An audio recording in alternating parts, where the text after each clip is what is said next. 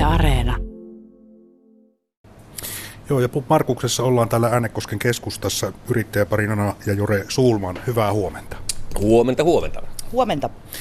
Tota, eilen tuli se päätös, mikä ravintola-alalla oli vähän odotettu, tosi sitä pelättiin siinä mielessä, että se tulee myös vaikuttamaan ja vaikeuttamaan toimintaa jatkossa. Eli tuli tämä tieto, että tuo valomerkki pitäisi nyt antaa kello 12 aikaa ja yhdeltä sulkea sitten ovet ja annettiin vielä semmoinen ukaasi, että jos koronatilanne pahenee, niin sitten mennään kello 10 valomerkkiä aikaisempaan sulkemisaikaa.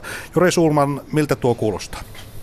Kyllähän tämä oli niin odotettavissa tämä juttu, että sen puoleen kuitenkin hyvä, että se ei heti, heti laitettu suoraan jo kymmeneltä kiinni, että, että sen, puole, sen puoleen niin kuin ihan saa olla tyytyväinen, mutta tässä nyt kun on kärsitty tämä juttua, niin että nyt kaikkeen oltiin varauduttu kyllä. Että.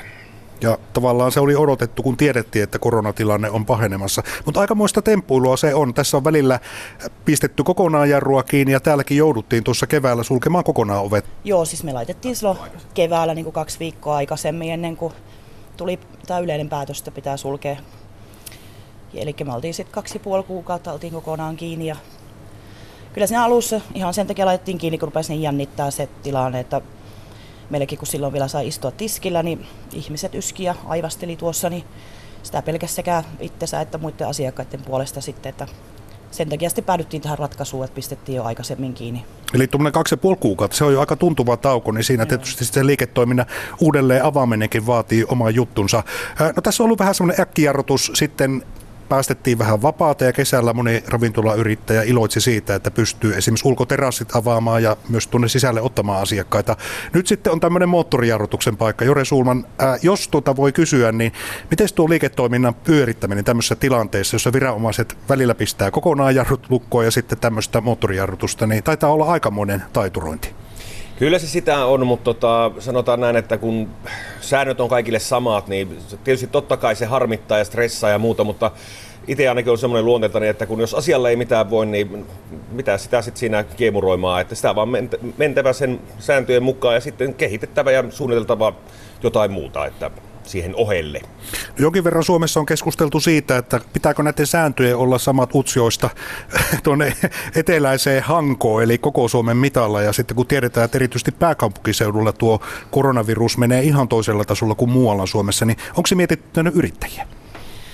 No kyllä on sen puoleen, että tietysti tosi hyvä nyt, että tämä tuli koko maahan tämä 12 raja, että silloin pitää antaa valomerkki, että ei tule sellaista liian radikaalia eroa sitten eri maakuntien välillä, että olisi toissa paikoissa, että saisi pitää neljää auki ja toissa paikoissa tulisi kymmenen aikaan tämä valomerkki, mutta toki olisi kiva, että siitä päätettäisiin nyt tosi äkkiä sitten, että mihin maakuntiin tulee se aikaisempi raja, koska kyllähän se vaikuttaa kaikkiin palkanmaksuihin ja myöskin siihen, että kaikki asiakkaat ei seuraa välttämättä näitä tiedotteita niin hyvin, niin ne ei sitten tiedä, mihin aikaan mikäkin baari on auki. Eli jos olisi tuommoinen, että olisi rajalla baari, joka pystyisi olemaan vaikka kaamu kuuteen auki, niin se ei olisi hyvä. Joo, ja niin kuin nytkin on tosiaan se, että jos johonkin paikkaan tulee, että kymmeneltä kiinni ja toissa 12 aikaa, eli valomerkit miten onkaan, niin kyllä siellä niin kuin maakuntarajoilla, niin se porukka lähtee sitten ajelemaan sitten toiseen maakuntaan, ja aiheuttaako se ongelmia, niin no sitähän me ei voi vielä tietää. Tota, tässä on kyllä ollut tiedottamisessa sangen ripeä rytmi ja se on tietysti yrittäjille siinä mielessä hankalaa, että esimerkiksi työsuhteet, palkat ja tämmöiset kiinteät liikkuvat kustannukset pitää maksaa, vaikka olisi minkälaista tiedotetta tulossa ja ne on tullut välillä vähän yllättäen, niin onko ollut aika tiukkoja tilanteita?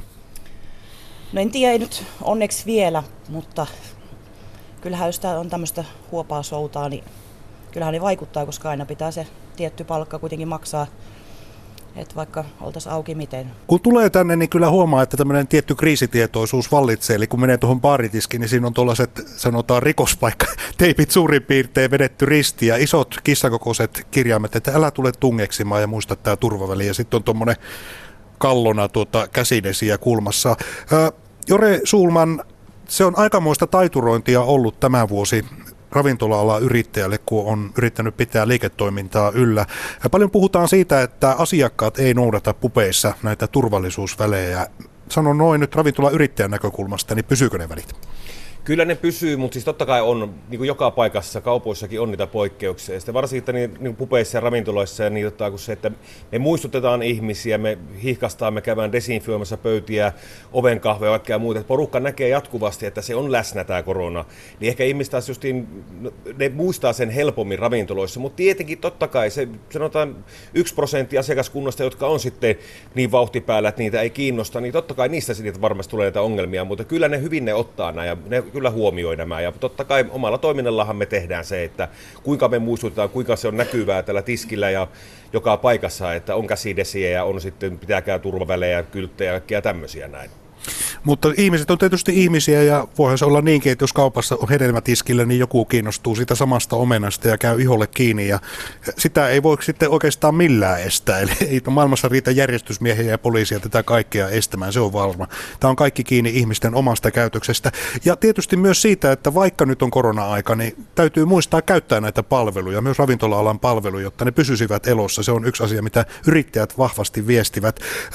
Nana Sulman totesit kuitenkin, että vaikka tässä nyt ollaan kesän jälkeen saatu hiukan nauttia sitä vapaampaa, niin nyt heti kun alettiin koronasta taas puhua, niin se näkyy. No kyllähän se näkyy, että tietysti käyrät nousee koko ajan ja sitä mukaan kun ne tartuntakäyrät nousee, niin sitä enemmän vähenee väki. Että ihmiset on varovaisia. No yksi asia, että täällä Markuksessakin on ollut elävää musiikkia. Täällä on ollut trupaduureja, pienimuotoisia yhtye-esiintymisiä. Ja ne on yksi asia, joka nyt sitten meni kokonaan katkolle keväällä. Eli ei oikein minkäännäköistä konserttia sitten yhteen aikaan pystynyt järjestämään. Mutta miten tuo elävä musiikin puoli? Joko se on lähtenyt raikamaan? No justi tässä on se, että nyt kun ensimmäinen kuuetta kun avattiin, niin kaikki niin tälle vuodelle kaikki lavabändit tuonne isolle lavalle on niin kielletty, tai ei kielletty, vaan siirretty. Ihan sen takia, että porukka ei pääse niin lähtemään tanssimaan ja muuta. Että tuossa justiin rakentelin tuommoisen pienemmän lavan sille, että se olisi näille trupaduureille ja niin, duoille, että kuitenkin ihmiset pääsee kokemaan sitä elävää musiikkia jonkin verran, mutta just että eivät pääse tanssimaan sitten, että enemmän fiilistelypohjalta. Ja totta kai tässä on pakko olla miettiä muutakin, että meillä on tulossa tota, taik- taikurijuttua tähän tuonne lavalle, mutta sitten tietenkin siinähän porukka ei tanssi, vaan että laitetaan penkit tuonne lava eteen, ihmiset istumaan ja tämmöistä näitä. Jotakin ohjelmaa, että kun tässä kun tämä koskee niin monia, monia aloja tai jota, niin esiintyjä ja muita, että saataisiin keikkaa jollekin väestölle, tota, että kun bändit, isot bändit, niin ne on nyt pannassa varmasti monessa paikassa, mutta on sitten stand-up-komikkaa, imitaattoria ja kaikkea tämmöistä näin, että saataisiin jollekin ryhmälle tota, keikkaa, koska tämä on todella surkea ollut tämä koronan jälkeinen aikaa.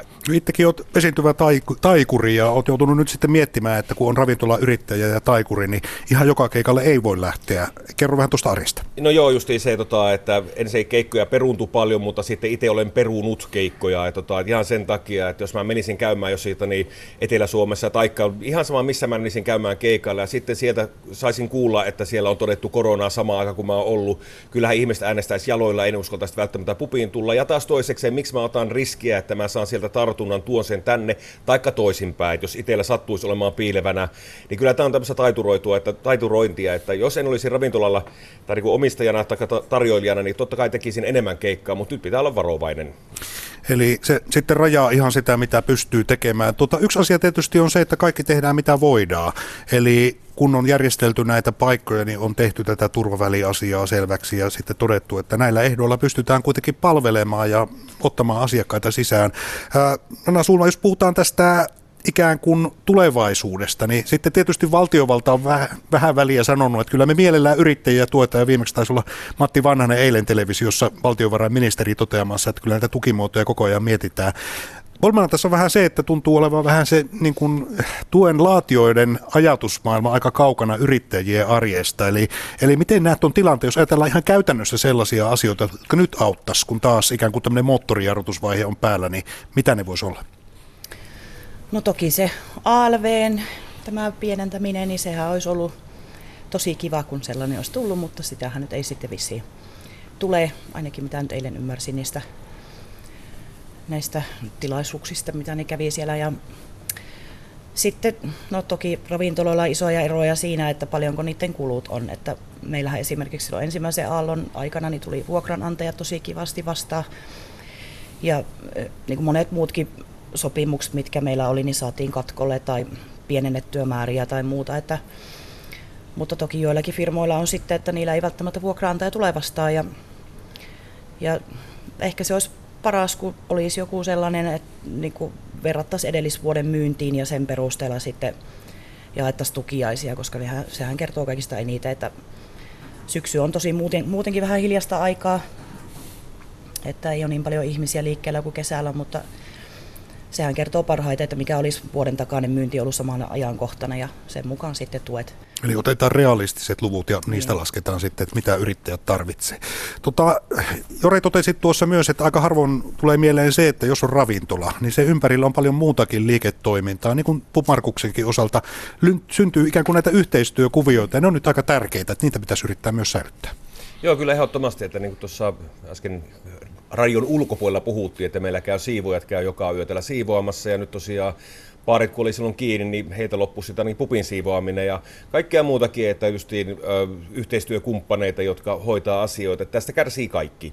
Tai ei kaikki kärsi, mutta just niin tuo, että nyt kun laitetaan aikaisemmin baarit kiinni, että niin grilliyrittäjät, taksit, No, no joo, en sano tuosta äänekosen taksiasiasta sen enempää, mutta, tota, mutta grilliyrittäjät, kaikki yö, yöravintolat ja tämmöiset näin, että ne kärsii tästä asiasta. Että tämä vaikuttaa niin moneen, moneen juttuun tämä näin, että, että no mitenkäs se tässä nyt voitaisiin niin mitä tälle asialle voisi tehdä, niin se on vaan, kun, kun joku kun tietäisi sen, että näin se kannattaa tehdä, niin totta kai tehtäisi, mutta kun ei tiedä. Nyt mennään sillä moottorijarrutuksella vielä loppuun Nana Sulman viesti asiakkaille ja ihmisille yleensä, kun moni sanoo, että ravintolat on sellaisia ihan turhia ja ne vaan levittää koronaa, niin heitä nyt viesti heille. No tota, kyllä tässä ainakin on yritetty niin ottaa huomioon kaikki, että ja ne on vähän huvittanut, kun jotkut on tuolla mediassa kirjoitellut, että kun korona ei tartu ennen kello 11 tai jotain, mutta kyllä siinä selkeä raja on, miten ihmiset käyttäytyy loppuillan humalatilassa kuin alkuillasta, kun ne ei ole vielä humalassa. Eli muistetaan se oma vastuu. Tännekin kun tullaan, niin juhlitaan ja nautitaan, mutta vastuullisesti.